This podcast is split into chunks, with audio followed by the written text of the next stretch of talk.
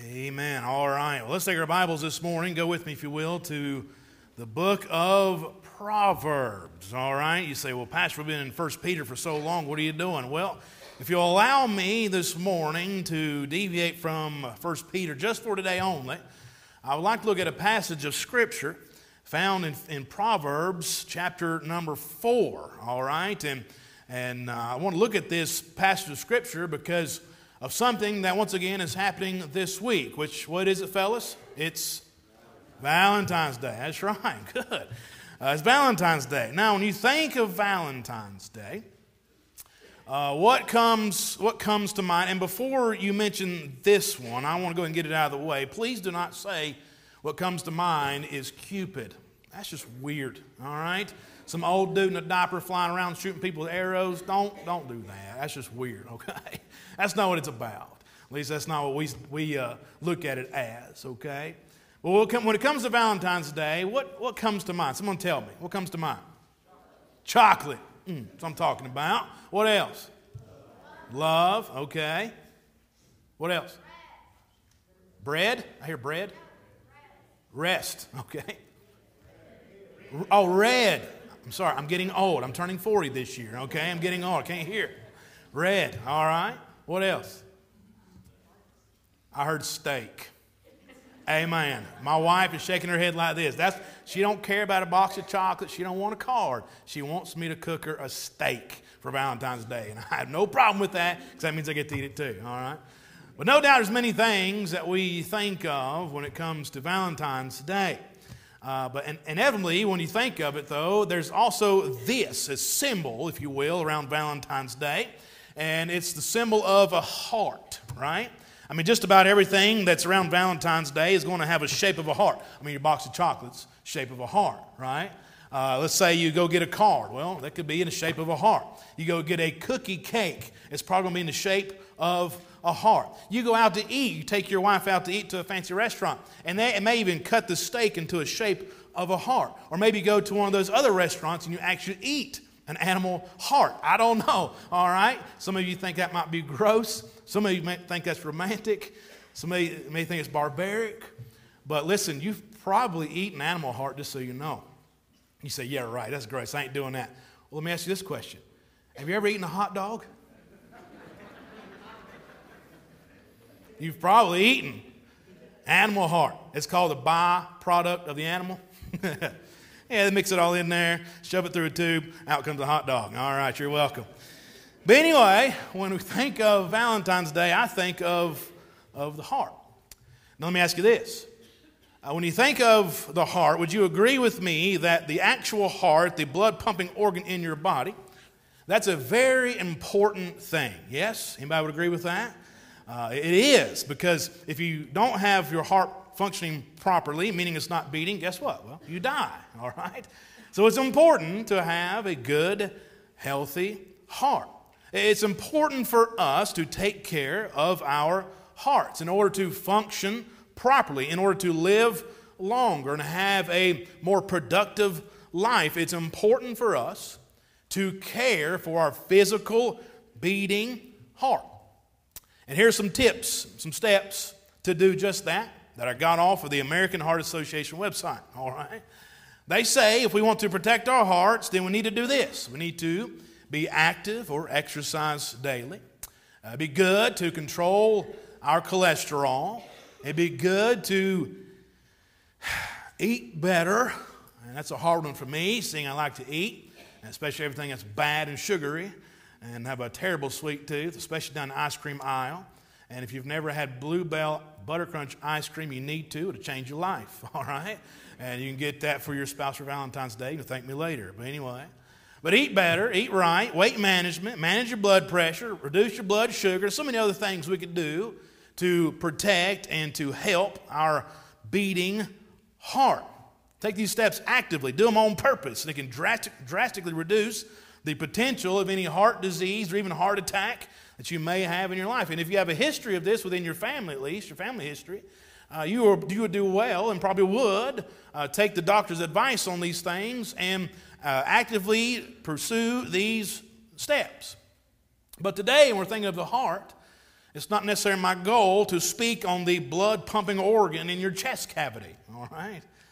Rather, the heart that I want to look at this morning is the biblical heart. I, I want to look at the biblical heart. And when I say again the biblical heart, we're not talking about the, the blood pumping organ again in your body, but rather, I believe the biblical heart is this. I believe it's here, right up here. I believe it's your mind. You see, it's your mind that controls your emotions, your intellect, and your will. And I think it'd be very wise for us to protect, to protect that. And here's why I think the biblical heart is the mind. The Bible says in Proverbs 23 7, For as he thinketh in his heart, so is he. Now, what do you think with? Do you think with that pumping organ in your body, in your chest? Do you think with that? Well, I hope not.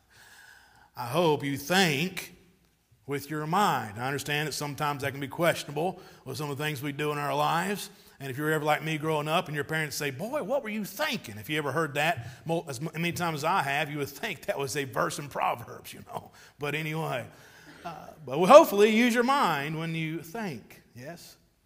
So I believe the biblical heart is your mind. But let me ask you this today how is it? How is your mind? How is your heart this morning? Is it clear? Is it clean? Is it thinking clearly? Or is it foul?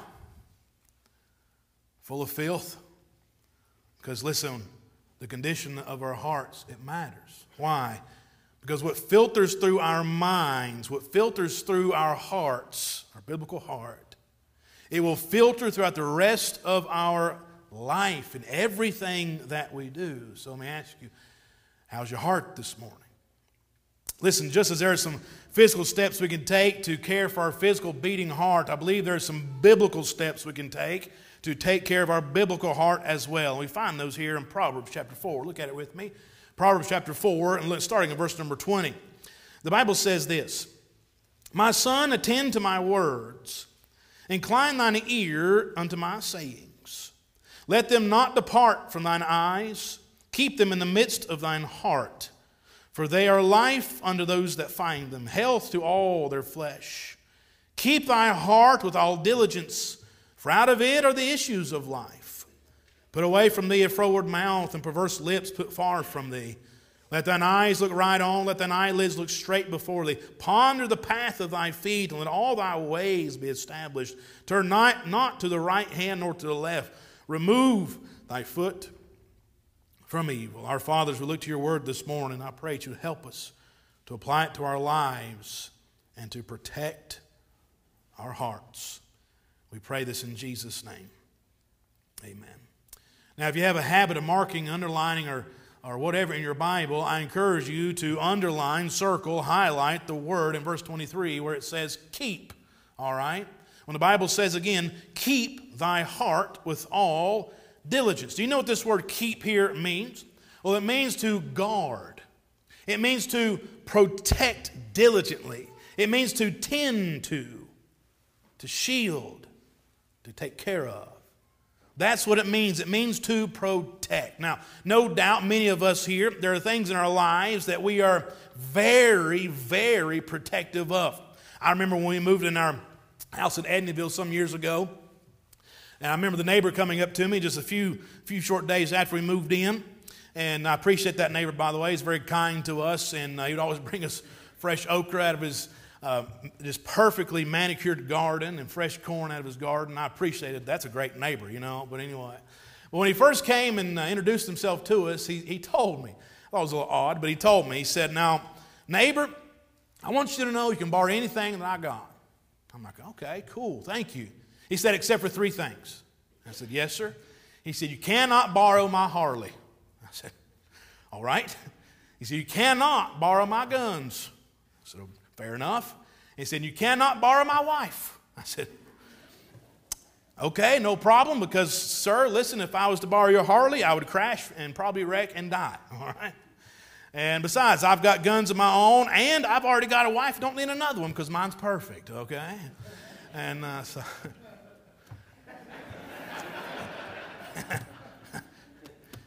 Love you.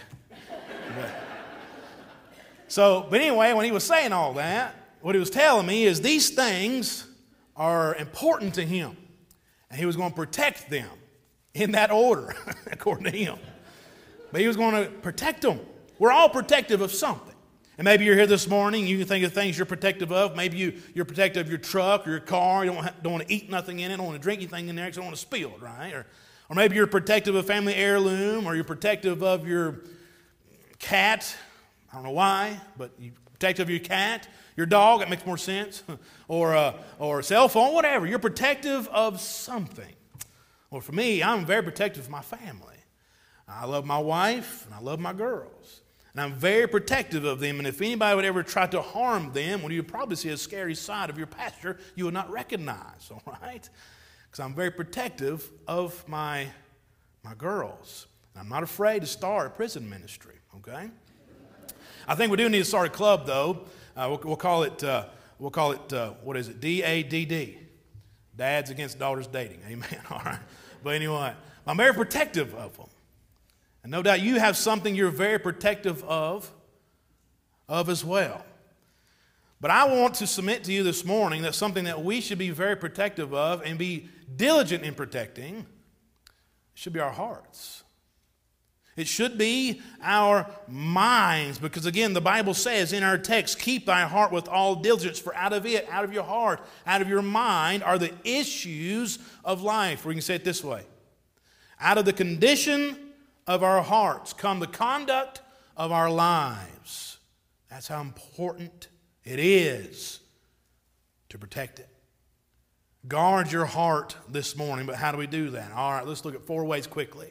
Four steps we can take quickly this morning of how to do just that, to guard our hearts. Number one, guard your heart by doing this guarding your mouth. Look at verse 24 with me. He says this, Solomon speaking to his son, he says, Put away from thee a froward mouth, and perverse lips put far from thee. Uh, Solomon here is saying to his son, Be careful what you say. He's saying, Boy, you better watch your mouth. Why, though?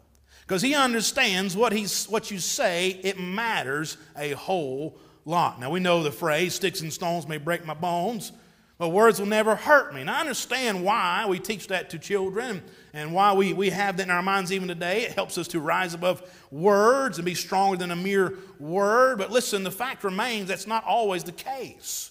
Uh, words can either be helpful or they can be absolutely hurtful. Here's what James said in James 3 and verse number 6 and the tongue is a fire, a world of iniquity. So is the tongue among our members that defileth the whole body and setteth on fire the course of nature and is set on fire of hell. For every kind beast and of birds and of serpents and of things in the sea is tamed and hath been tamed of mankind, but the tongue can no man tame. It's an unruly evil, full of deadly poison. Therewith bless we God, even the Father, and therewith curse we men, which are made after the similitude of God. Out of the same mouth proceeded blessings and cursing. He said this listen, my brethren, he's not talking to lost people, he's talking to saved people. He says, My brethren, these things ought not so to be. Understand the words that come out of our mouths can do more damage than we can ever think. They can cut deeper than we can ever imagine. Be careful what you say because when you cut with your tongue, those wounds can go further and deeper and last longer than you can ever imagine.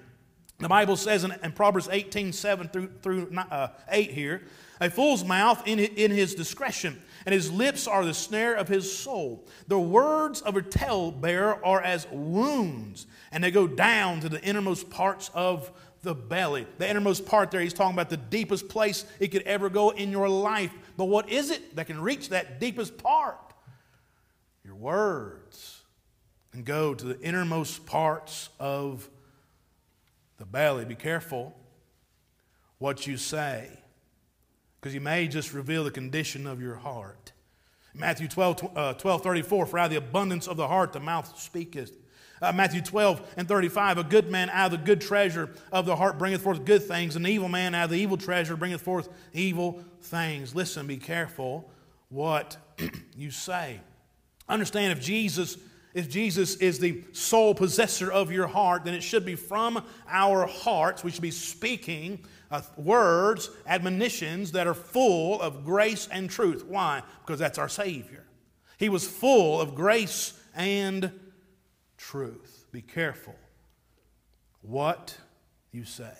Colossians 4 6, let your speech be always with grace, seasoned with salt, that you may know how you ought to answer every man. Psalm 141, verse 3 said, A watch, again, that's a, a, guard to protect. A watch, O Lord, before my mouth. Keep the door of my lips. Be careful what you say. Use your words wisely. Why? If you want to guard, protect your heart, you will. So, how do we guard our hearts? Number one, be careful what you say. How else, what else can we do to protect our hearts? All right, by doing this, not only guarding our mouths, number two, guarding our eyes. Look at verse number 25. Let thine eyes look right on, let thine eyelids look straight before thee. Now, again, we know this, but there are certain gates that we have uh, within our bodies that allow things from the outside to get in the, into the inside. And those gates are our five senses they are smell, touch, uh, taste, hearing, and sight, right? Our five senses. And of those gates, I believe, one that could be most influential, at least, I suggest would be the eye gate, if I can say it that way. Because things that we see can have a huge impact on the condition of our minds. The things that we see can have a huge impact on the condition of our hearts. Listen to what Jeremiah said when he penned these words in the little book of Lamentations, when he said, Lamentations chapter 3 and verse 51. He said, Mine eye affecteth mine heart because of all the daughters of my city. He said, Look, the things that I'm seeing are affecting my heart, they're affecting my mind. He was saying his heart was so heavy, it was distraught, it was in pieces, and overcome with sorrow and lamenting. Hence the, the word or the title for the book, Lamentations. He was lamenting over everything that was taking place. But why was it his heart in such shambles at this moment? We've got to remember he was seeing everything taking place at this moment in, the, in its history of, of Jerusalem. He was watching Jerusalem be destroyed. He was witnessing throughout the streets and the alleys, no doubt, of the holy city of nothing but pain and suffering and destruction in the wake of the Babylonian invasion in 586 BC. He was seeing Jerusalem be destroyed, people being murdered. He was seeing children being kidnapped and taken back to Babylon. He was seeing women left behind to weep over their stolen children and to mourn over their dead husbands. He was seeing the daughters of his city so distraught and in shambles. He saw it all with his own eyes. He could do nothing about it. But what he saw affected his heart. Listen, what we see has a huge effect on our minds, has a huge effect on our hearts. I'm telling you, be careful what you see. The Bible says this in Matthew chapter 9, verse 36 But when he, that's Jesus, saw the multitudes, he was moved with compassion on them because they fainted and were scattered abroad as sheep having no shepherd. Let me ask you a question as you, as you hear this verse. When was Jesus moved with compassion and moved into action? It was when he saw the people. That's when he was moved into action. You see, it was after Nehemiah when he went and saw the destruction of his city and the affliction of his people, that he got a burden for the people and for the work to rebuild there in Jerusalem. And because he saw that, he got that burden, it put him into action. And Nehemiah accomplished in 51 days what the people could not have done in just several years. But this action was taking place after he saw the devastation. Now, listen, even King David he had a moment of weakness when he had a, a sight that had an effect on him, and it cost him dearly. In 2 Samuel 11, 2, and it came to pass in evening time that David arose from off his bed, walked upon the roof of the king's house, and from the roof he saw, that's a passing glance, he saw a woman washing herself. And the woman was very beautiful to look upon. That look there is a long, lustful stare. But he stayed and he watched and he looked longfully and had a great effect on his heart and mind for the rest of the story. When he told his servants to go and fetch her for him, because what he saw filled his heart and mind full of lust for her. And he committed immorality. Listen, be careful what you see, because it affects the condition of your heart and your mind. You know, I've, I've, talked, I've talked with many people who have struggled over the years with what we know as PTSD. And uh, I know several folks have struggled with this because I've sat down with them and listened to their stories and, and tried to, to help them. By the way, I have a great desire to help individuals who are struggling with this. And we have books and materials here at church uh, to, to offer that kind of help as well. And it's actually one of, uh, I'm just going to be transparent. Here's, it's one of my desires, if you want me to pray about it, to uh, one of the books that we have to, to be able to even possibly get into all the departments within Henderson, Buncombe, and Transylvania counties. And start there and then uh, spread on out throughout the whole state of North Carolina and the whole country. I think it'd be great. But it's this little book here, Wounded Spirits, all right?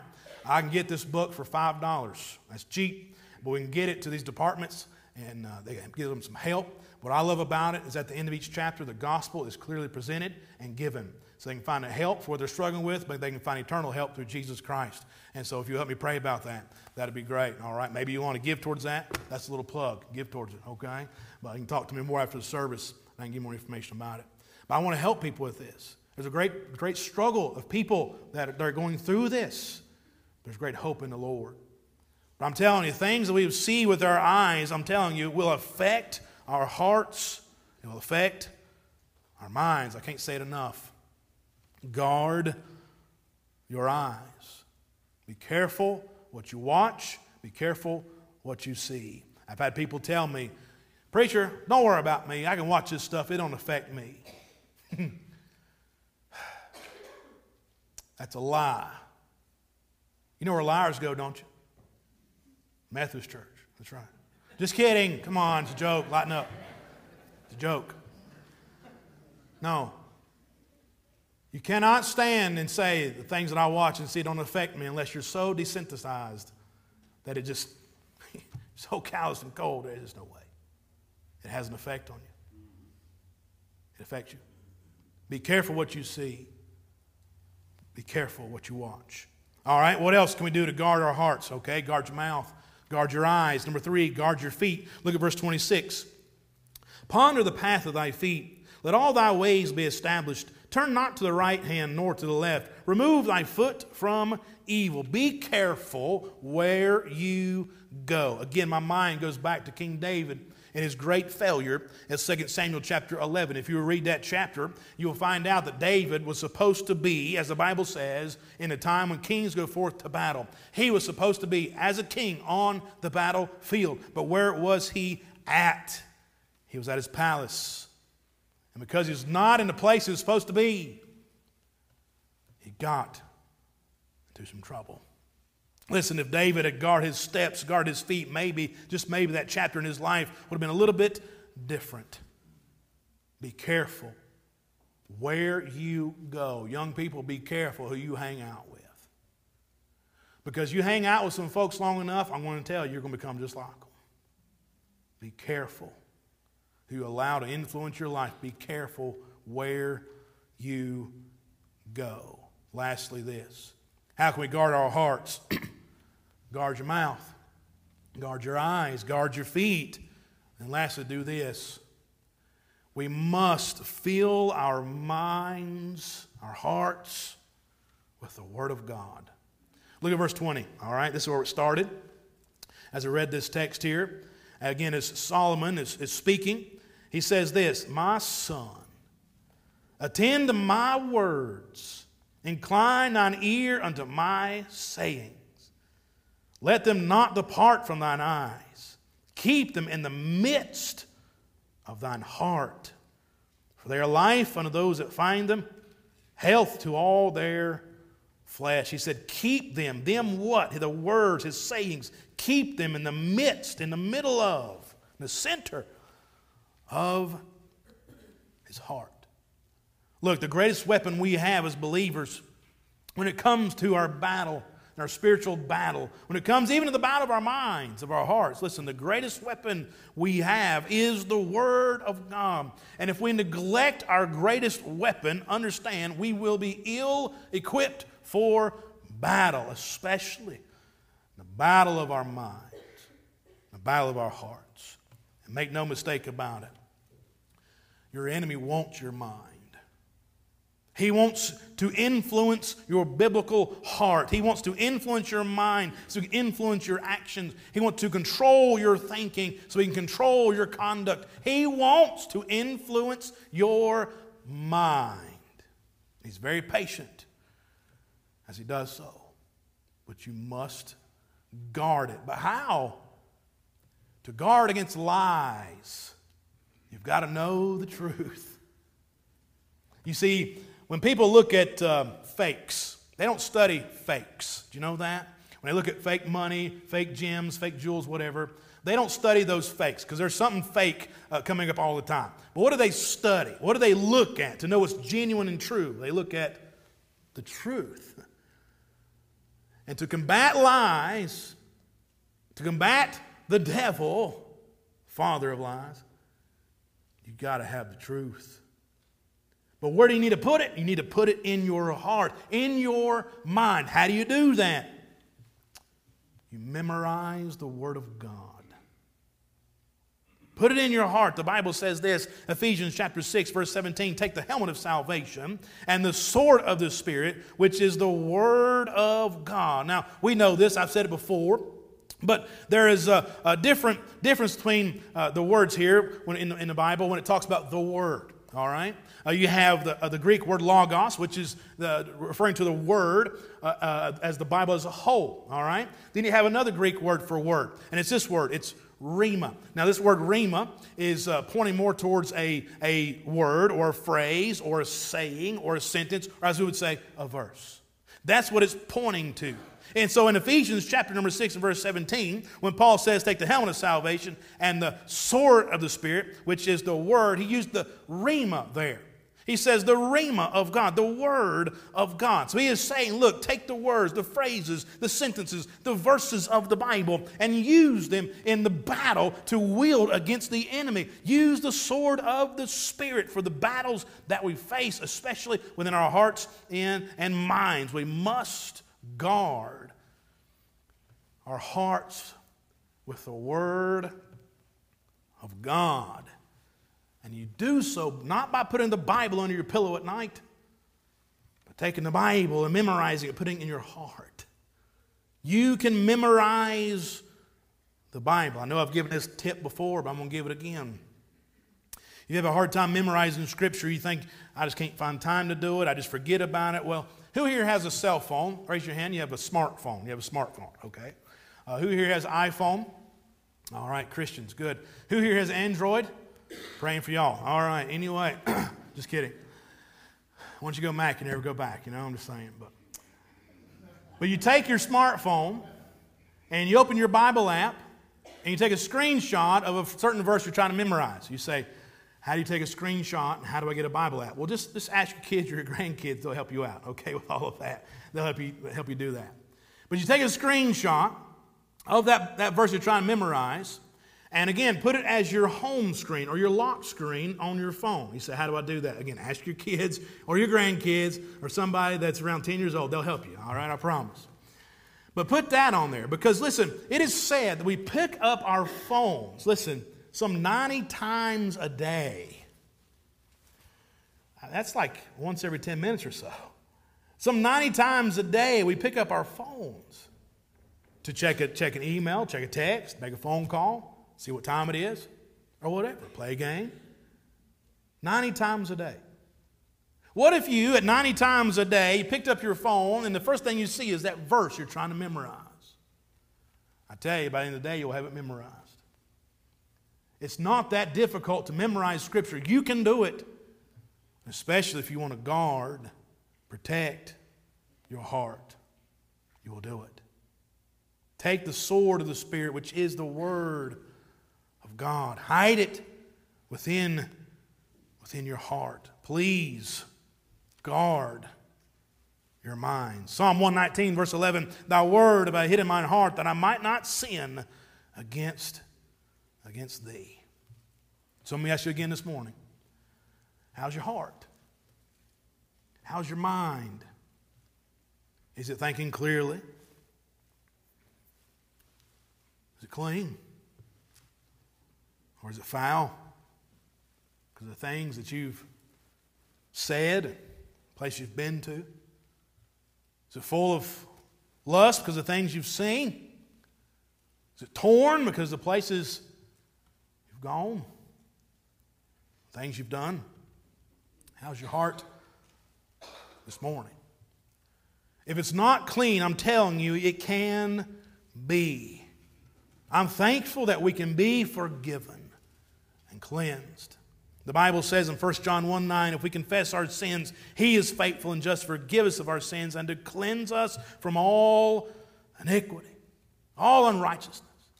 He is faithful to do so. He can forgive us, He can make us clean, He can help us.